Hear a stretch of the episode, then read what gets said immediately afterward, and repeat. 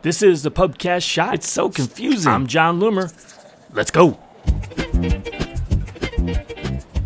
We've talked before about dynamic creative. It's a really good option to help you get the best results based on the best combination of creative for a specific user.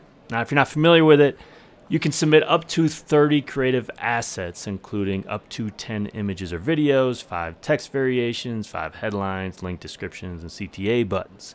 Facebook then mixes and matches to get you the best results. In theory, of course. Now, the one potential issue with dynamic creative is the difficulty getting insight into the performance of your ad. So, when you turn dynamic creative on, multiple posts are created that represent different combinations of assets that are shown to your audience. But this is all technically under the same ad, and the metrics apply to how well that ad generally is performing. So, that said, you may want to find out how certain assets that are being applied here are performing. So, here's what you can do.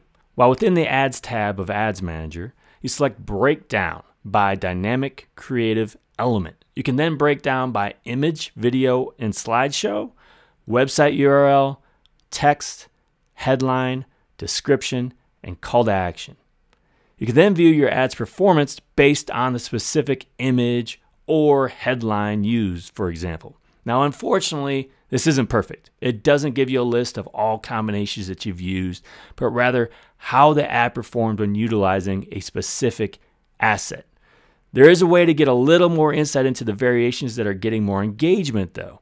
You can view the comments people have made on the creative combinations that are getting the most engagement.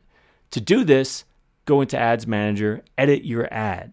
At the top right drop down, choose Facebook Post with Comments. You'll then be able to see the actual posts for the top 10 creative combinations.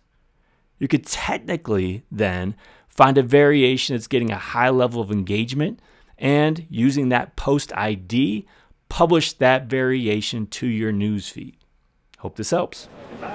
So, one of the best ways to stay on top of all things Facebook and meta advertising is to subscribe to my newsletter.